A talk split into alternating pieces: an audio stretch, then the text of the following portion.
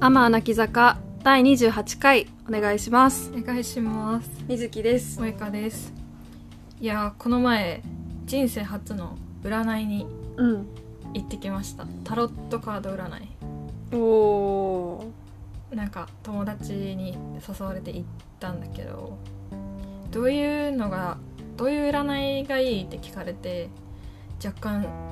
スピリチュアル味が強いやつがいいっていうそのオーダーなりやっぱなんか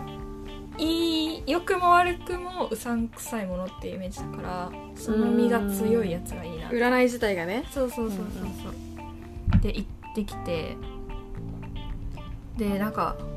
占ってほしいことがちょっと実際よく分からなくて自分自身もね、なんかぼんやりどういう感じでしょうかねみたいなうんうんざっくり聞いたらすごい全般的に占ってくれて、うんうんまあ、まず私の性格まあなんか天才肌おでおカリスマ性があるで我慢強いで会社員は向いてない向いてな向いいてないいやほんとね仕事運を占い始めた瞬間すごいなんか黒いカードが ね一面にバババババって裏返されてなんか素人目から見ても「うわ待って待って大丈夫か 全部黒いけど全然大丈夫ですかみたいなそうあれ?」みたいな「キラキラしたカードないんですけど」みたいになってちょっと汗汗して「あー今の仕事にモヤモヤを抱えてますね」みたいに言われてうはあなるほんどねそれはどうなんですかああでもまあまあまあそ当たもってるそもねそんな仕事に対するあれがっていうあれもあるんですけどあれしか言ってないけど仕事命みたいな人間じゃないから ああね生活においてのそう仕事みたいなそうそうななるほどってなってうんまあでもそんな仕事も今年の12月で好転いい方向に進むよへでえ23月で恋愛運が良くなるよっていうお告げを受けてうんうんうんもうでもさずっとほんとうさんくさいのよなんかカードは出てくるけどさこのカードがどういうのを意味しててとかいう説明がほぼないからカード全般的にバーって出てきてあっちの人がうーんってなって言ってくれるってことそうそうそうこのカードはとかいう説明ではなくてわあ全体的に見てほってことんどなくておー裏返しにしてるタロットカードをシャッシャってこうトランプ切るみたいに切ってうて、んなんか占い師さんの思うタイミングで何枚か裏返して見せてくれて、うんそっからなんか解説が始まるんだけどへえでなんかどのタイミングでひっくり返すのかとかもちょっと分かんないままうんって感じでねなんかその辺の疑問点とか気になっちゃってずっとマスク越しにニヤニヤしながら聞いてですごいなんか不思議な体験だったのねそれって何どれ何分ぐらいやってくれるの一人1人20分でいくら3000円おお相場が分かんないけどね20分ってどうなのなんかロングロング料金みたいなのあんのそのあ20分はね一番短いコースかなそのなんか私占い行ったことないからさ、うんなんかどういうシステムなのか分からないけどさ何そのショートえ何ショート料金なんかあそう1時間みたいな20分のとか30分40分50分60分みたいなそんな感感じじなんだで確かあってそれぞれに料金が設定されててだからなんか私みたいにぼんやり、ね、たりとりあえず来てみましたって感じの人は別にいいと思うけどうんなんかこれを占ってほしいとかこれを聞きたいみたいなうんうんうんうん人は20分じゃ足りないと思う、おーなるほどあ時間制なんだねえそれってさその何人か占い師さんがいてう、んなんか「来ました」っつって来て、うんうん、適当に当てが割れるの当てが割れることもあるだろうし私が行った時はなんか指名してた友達が、あ友達が、うんこの人で占っこの人に占ってほしいってそうそうそうそうえー面白いよねそう占いのでシスすテどムこどこでやったの池袋怪しいよね怪しいね 池袋に対する信頼度が低い信頼度というかねいい意味で場所もね いい味出してるよな新宿とかも怪しいけど怪しい池袋はなんかより一層怪しい気があすとる中華街とかねあーねそうそうそうなんかさ手相とかね生年月日とかだったら、うんうん直に自分に関係してくるけどタロットってうさんくさくていいなって思ったね、うんまあ確かにうん、でもなんか生まれ年で占ってもらうのって結構なんかあの例えば1985年の10月21日生まれみたいな人がいてさ、その人に対してその青年代だけでさ、うん、うん占ったらさその日にさ同じ生まれた人ってみんなその運命なのって思わない、うん確かにねなんか星座占いみたいなあね、の詳しくないんで占いにうんうん、なんかそれだけで占うってことはないのかもしれないけど、うんそれにた合わせてあの水晶玉を除く とかなんかねあとなんだろうねあるのかもしれないけど、うんねなんかそれよりはタロットの方が逆に逆に逆にね、逆になんかその人にしかこう出てこないタロットみたいうなん、感じがあって、水晶玉とかねあんのかなわかんないけどドラマの中だけの話なのかわかんないけえーなんだろうね私一回だけ手相は見てもらったことあって、どね、うんうん、でもなんか手相はあのー結構変わるらしいんだよねうん生きてるうちに変わっていくから、なんかその手相ってその本当にその時のその人の状態うんを教えてくれるだけであって結構占いというよりかは状態把握っていうふうに言われて、うんうんなんか未来あなたこうなりますよとかじゃなくて今のあなたの感じでいくとみたいな疲れてますねとか、うんうんうんなんか今仕事でストレス溜まってますねとうか、んあとはなんかこうなんかその時の状態をちゃんと説明してくれる自分が分かってないことも説明してくれるみたいな。っていうのでなんか一回ねネパール料理屋でやってもらっていいね ネパールでずっと占い師をやっててうん日本でネパール料理屋を開いて占いもできるっていう 謎の経歴のおじさんにそうご飯食べに行くと占いもやってくれるってていうやつで見てもらってなんかその時言われたのはねまあだから結構3年ぐらい前だから絶対今と違うと思うんだけど、えっとねえっと独立仕事に関しては独立しない方がいい組織の中でこう成り上がっていくタイプですって言われたうっていうのとあとえーっとねそうその時ねあのその時付き合ってた人と一緒に行ったから恋愛は聞けなかった 聞いてさちょっと今の人とはやめた方がいいですねとか言われても気まずいしさ確かにねっていうあっちも言いづらいだろうしみた本いになって音の本音は聞けないよね聞けないから、まあ、恋愛運だけは聞かなかったんだけどあとはなんかその私の特徴としては考えるのが好きで考えすぎちゃうことがあるっうん合っててる言わ合れっててまあそう今も引き続き合ってるな合ってるなって思ってるる確かにねっていうのでなんかまあなんか、まあは、手相しかやったこやってもらったことがないからっていうのはもちろんなんだけど、なんか手相は割とこう地に足ついたい占い占いだけどもねちょっとこう生体に近いみたいなわかるマッサージ師さんに近いみたいなこう体の状態を見てもらって肩凝ってますねそうあなたのみ今の状態的にみたいなうん精神的にこうでしょうっていうのを言ってくれるからたいないやなんか性格診断みたいのを水木とのんちゃんと私でやった時もうなんかすごい3人とも当てはまってたよね覚えてるでもあれは占いじゃないじゃん占いじゃないけどあ心理テスト的な感じだよねそうそうそうでもなんか意外と当たってるなって思ったでもあれ思い込はさんでんのかなあれはでもなんだろう自分の考えるの特徴をこう答えてるからさ、うんうんうん合ってないはずなくないあまあ確かにね占いとは全然違くない私結構心理テストは好きだから、うん、あやるの結構やるけどやる結構やるっていうかなんかあの流行ってるやつはやるし、うんうんそれこそ私が確か萌香とのんちゃんに送ったのは「60パーソナリティーズ」っていう、うんうん結構有名なやつででこれやったきっかけがその会社で新しい組織になった時うに、ん部長から「まずこの心理テスト受けてください」って 送られてきうてん、部下の把握のために そうどんなだよって思ったんだけど、なんか結構それで人となりってわかるなってめっちゃ思って、だから周りの人でめっちゃ送ったああ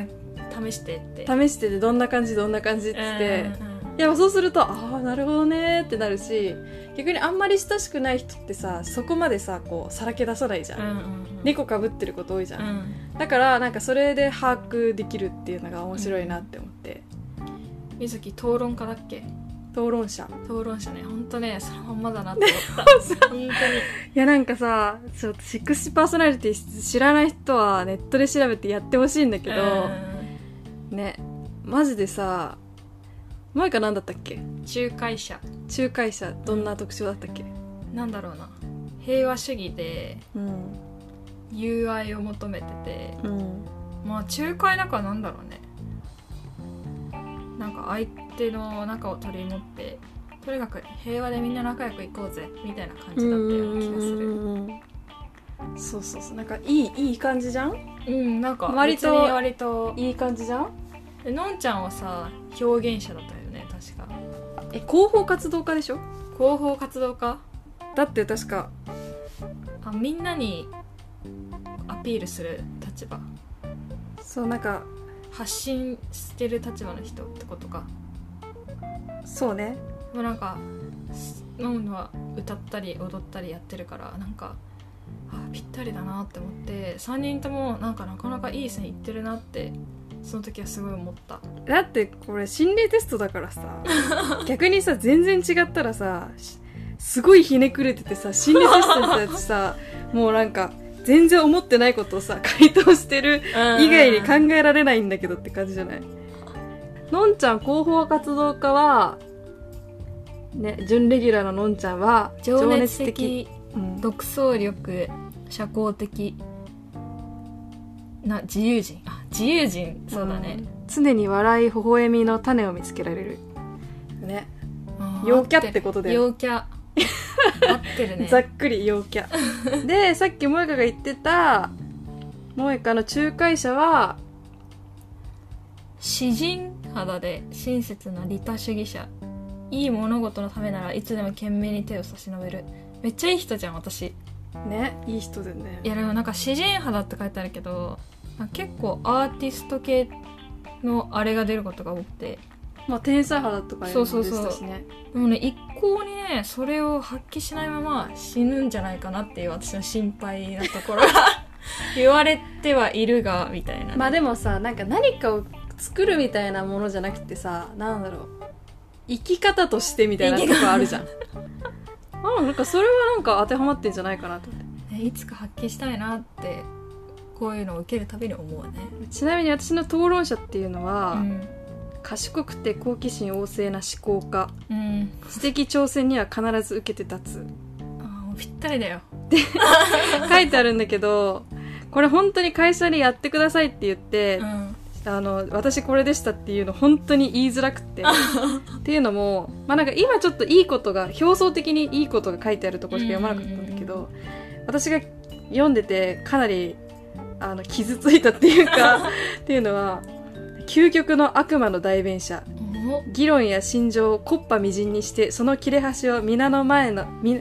皆の目に届くよう風になびかせるといった過程を生きがいにしていますって 書いてある嫌な やつ。めちゃくちゃ嫌なやつじゃんってなってもうなんかまあでもさ、みずきはさ、大丈夫だよ。絶対ね、途中でもうあれしか言わなくなって、あれが、あれで、あれだからあの人はあれなんだよってね言ってね。 それ討論者でもでも何で全も然なく討なっちゃ論うにけね、ど達せる、達せれないと思うね、きっと。大い丈夫やだなんよかこんなさこと書かれてたでで萌歌のやつをさ詳しく読んだとしてもさ、うん真の理想主義者でうん極悪人や最悪の出来事の中にさえも常にわずかな善を見出し物事をより良くするための方法を模索していますって書いてあるうんここ今同じところ読んだね 私討論者とこの作用でさなんかさやっぱさこれをさ部でさうん自己紹介で誰々ですで今こういう業務担当してますちなみに性格診断はっていう話をするんだけど討論者でしたって言ってでなんかみんな説明文読むじゃん、うんってなってあーざわざわざわざわみたいにな って 猫かぶってた分が、そうだから私会社で結構猫かぶってるかうら、んまあやちばいょっねとね、まあ、バレてんだろうけど、うっんてなったしけど性格タイプって大きく3つかなうんうんうん1234つかうん4つに分かれててそのと私が入ってる討論者って分析家の中の討論者なんだけど、うんうんなんかこの分析家に当てはまった人がその部内で3人しかいなくってうんうんでその1人で部長もこの分析家の中の一つだったから、うん謎の仲間意識を持たれているっていうのもまたこう厄介って いうこれしんどい全員友達にやってほしいいやそうそうだだかかららもえ LINE とかに表示してほしいあそうそう萌香のそうと仲介者とのんちゃんの広報活動家はどっちも外交官なんだようね、ん外向きの外交的な部分陽キャってことでいいですかあ陽キャってことでいいですありがとうござい分ます析家は陰キャってことで大丈夫ですあとあるのは万人うんと探検家、探検家いいねいやそうそうそうでさなんか新しく新人さんもやっててさびっくりしたエのンがタさーテイナーいいなあのねどこにあるかなあ外交官にいたわ主人公めっちゃいいじゃん いいな主人公やばない強いねえー、私主人公になりたかった主わ人公がっていいめっなちゃ思ったあとあといてねびっくりしたのね巨匠って何巨匠起業家これあ私の起業家直属の上司が起業家でへえ会社にいる場合じゃないねいやそうそうそうそう転職しちゃっ たわ向あいとてエなンかターテイナーとかっていう人もいて、うんうんいやなんかマジで人には人の乳酸菌って感じだなってめっちゃ 思ったでもねみんなぜひね60パーソナリティズやったことない人はねやってね私たちに教えてくださいって感うじんですね、うん占いよりね真実味があります真実味があります、うさんくささを求めるなら占いうんエンタメとしてねそうそう心理テストは嘘つかないから うん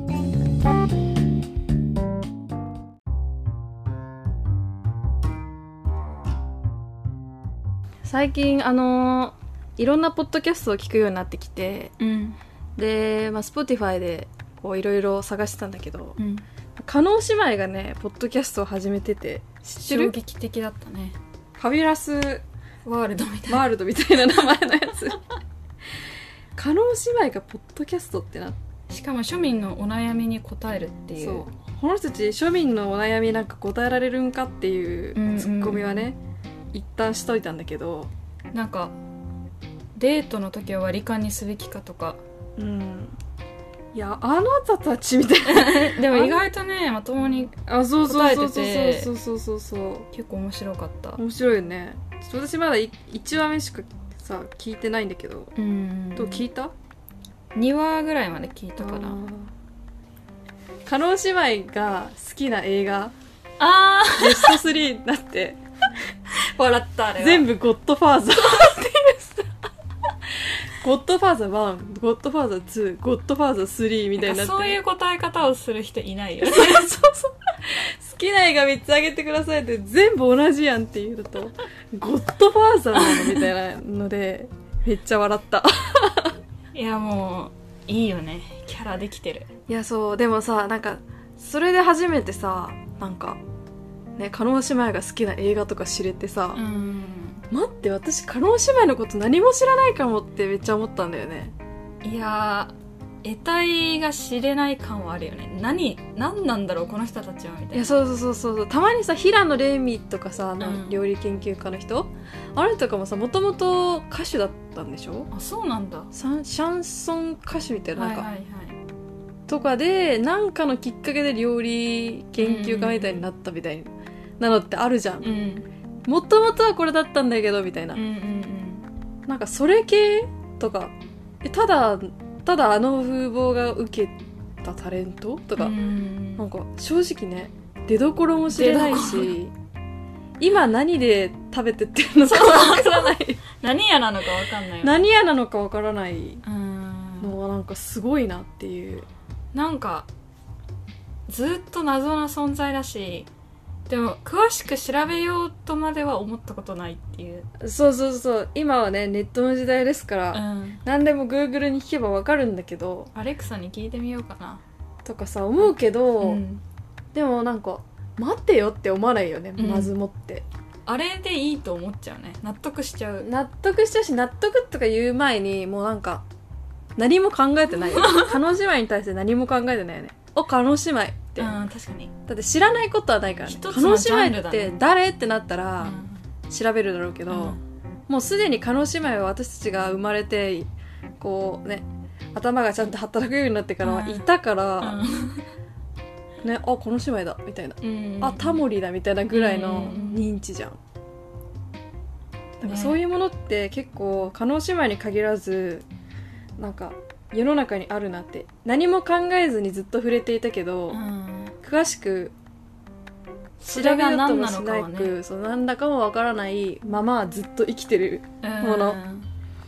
ていうのがなんかいろいろあるなって思ったんだけど萌香はなんか最近そういえばこれってなんだっけって思ったやつあるいやね私がずっと不思議なのはハムとベーコンうん食べ物のやつだよねなんかさ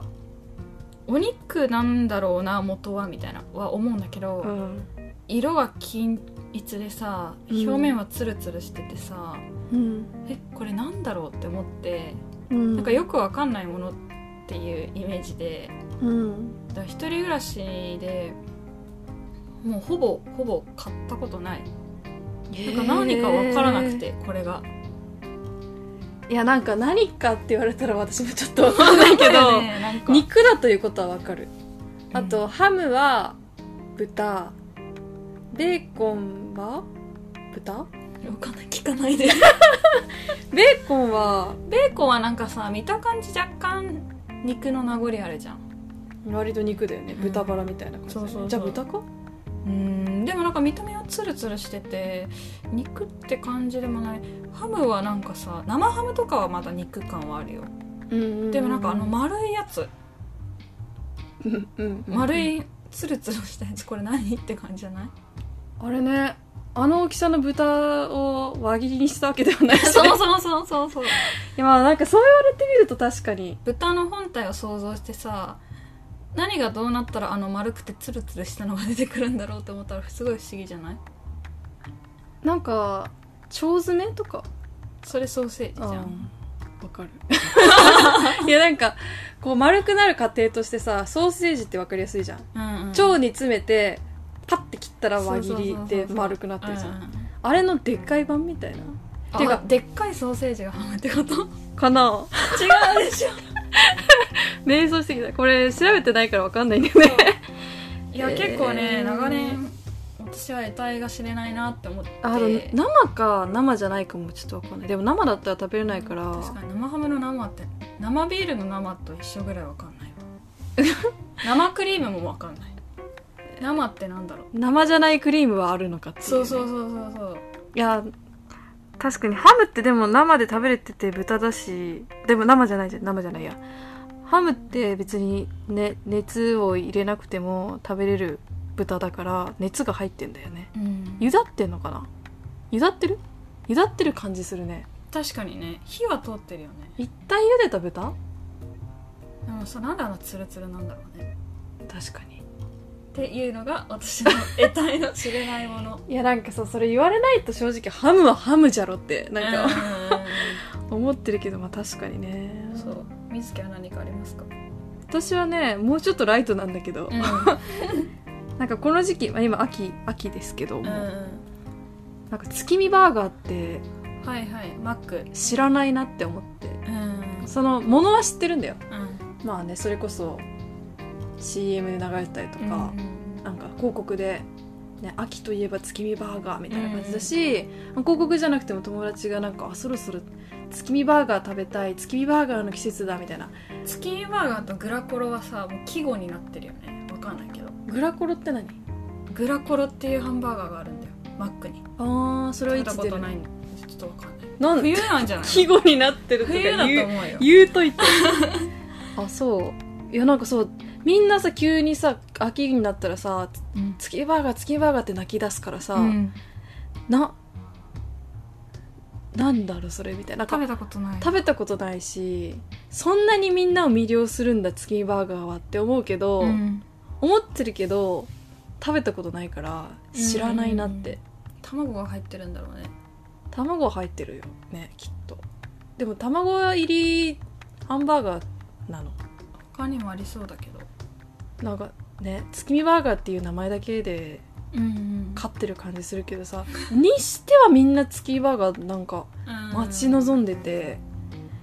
わかんないなーって、今度ね食べてみよ今まあまだあるかなうあるんじゃないああるのあるんださっき私マックでアイスティー飲んでた時あったよそうなんだ、まあ、それすらも分かってない からスキーバーガーとやらがみたいな私はさっき感じたあ月見バーガーだって思っでも食べてはないでしょ、たうんうん、そういうもんなんだ よねスキーバーガーって、うん、そうだねあとはなんかあるあとまあ食べ物で言ったらあれだねからしからしね黄色いやつうん辛いやつね納豆についてるやつねそうそうそう、んこれって何って思何ってその辛みがあるものっていうのは分かるうわよかるわかる何さっていうのはわさびはさ元がわかるじゃんあのすすって食べるわさびあんじゃんねね根っこ根元みたいなやつねみたいなそうそうそうそうそうでもさからしってなんだろうって思わない確かにからしも根っこなんかなね分からんなんかあんな黄色いのあれって感じじゃないなんで黄色いんだろうってあーなんかパエリアに入れる黄色いやつなんだっけあのスサパイスフランサフラン違くないマスタードはからしからしじゃあマスタードあのつぶつぶ入ったうんうんマスタードはあのつぶつぶがからしなんじゃないあれはでもマスタードシードだからさ種じゃんあれを潰すってことかかでも黄色いドロドロの中に粒々が入ってるからさそもそも黄色いやつがからしなんじゃないじゃああのシードは何あれを植えたらからしの苗が生まれるからしなからしなからしなってあるよねある食べたらからしの味するやつするでもさその緑のやつからさなんで黄色いドロドロしたのが出てくるのからしなをめちゃめちゃこう潰したりしたら緑だもんねそうだよそうするとわさびと一緒になっちゃうから黄色に差別化したんじゃあないそういうこと 違うと思うねどうする木になってたらどうするからしが バナナみたいな感じえバナナみたいな感じ吊り下がってるかもしれないよねなんかからしはすごい不思議ねえなんかこれもさネットで調べれば出てくるんだろうけどさわざわざこう調べないっていう点ではカノン姉妹と一緒だよね加納姉妹は悲しかろう ねからしと今並べられちゃってっからねねあとありますかあとはねやっぱ食べ物系が多いよね、まあうん食べ物のことしか考えてないみたいな節はある けど私は、まあ、最近若干分かってきたんだけど、うんみりんとは何ぞやってずっと水木みりんみりん言ってたもんねいやなんかみりんがわからないうんそうそうそうそうなんか前やることリスト100を作るときうに、んみりんが使えるようになるっていうのをね結構前の年にやってたんだけど、なんかその理由としてはみりんってなんだかわからないけど、うん料理が得意な人はみりんをちゃんと使えるようなイメージがあるっていうのででも料理がうまくなるっていうこう目標を立てたとしてそれ定量的にわからないじゃんうんだからよりわかりやすくするためにみりんが使えるようになったイコール料理が得意になったということだからみりんが使えるようになるって書こうって思って書いたの。でなんか和食にはみりんを使うっぽいっていうのは分かってきたから。大体みりん醤油酒を入れればいいってことは分かってるから、ん使い方は分かるのただあれは一体何っていうのは 未だに分からないうんわかんない分かるお酒の一種だっていうのはなんとなくわかるでもさ和食作る時にさ酒も入れるじゃんはいはいみりんじゃんじゃあしゃ酒はうーん酒を2個入れてるわけじゃんでもあの料理酒っていうのも正直よく分かんないよね料理酒アルコール水アルコール水わかんないじゃあ別にねジンとか入れたっていいじゃんねウォッカとか入れたっていいじゃんね香りがその香りになっちゃうんじゃないまあ、確かにジンはダメだねの香りがする肉じゃがとかちょっとやばないこれウォッカの匂いがあんまりわかんないかも、あー確かにまあ、焼酎入れてもありなんだろうねきっと焼酎に近めでもどうなんだろうなんとなく焼癖がない焼焼酎って癖あるじゃんあー癖のない酒うんそんなイメージあー癖のない日本酒みたいなイメージでみりんはなんかどっかの県はみりんを飲むんだって県民賞でやってたあでもなんか私この前クラフトジン買った時にみりん割りをすおすすめみたいなこと書いてあってみみりんって飲むんだってうんその時ます思ますみったりんが不思議になってきたねそうなんかあとまあこれにね引き続きあれなんだけどなんか和食ってさっきそのみりん醤油酒入れるって言ったじゃん、なんかこれがなんかなんでそのオールインワンジェル的なものになってないんだろう ってすごい思う化粧水とかだとさなんかもうこれ一本でもう化粧水乳液美容液なんか全部できてまうんうんうすんみたいなやつあんじゃん料理にもそういうさ発想欲欲しくない確かに、和食作りますってなった時に、ん、はいこれもうじゃあみりん醤油酒全部入ってるやつこれさえって入れればみたいな、ね、これさえ入れれば味決まりますみたいな、うんないねなんか毎回ねなんかこう和食系のやつ作る時にはいみりん大さじ1酒大さじ1醤油大さじ1いやなんでこれ全部入ってないねんっ てってなってるから確かにありそうでないねなんかこれもね、うんまあ、みりんが分かってないっていうところから着想してるのかもしれないけど、うん、ちょっと最近モヤモヤしてるもうさみりんってどら焼きの皮作る時もみりん入れるしえ栗きんとん作る時もみりん入れるのでも醤油は入れないの醤油は入れないあのー面白くない意外と隠れみりんがいるのよいやだからやっぱみりんをあこの味にちょっとみりん足りねえなみたいなことってさ、思わないじゃんそれが思えたら多分プロなんだと思うわちょっと甘くなってちょっとツヤが出て照りが出るなんかそういうイメージです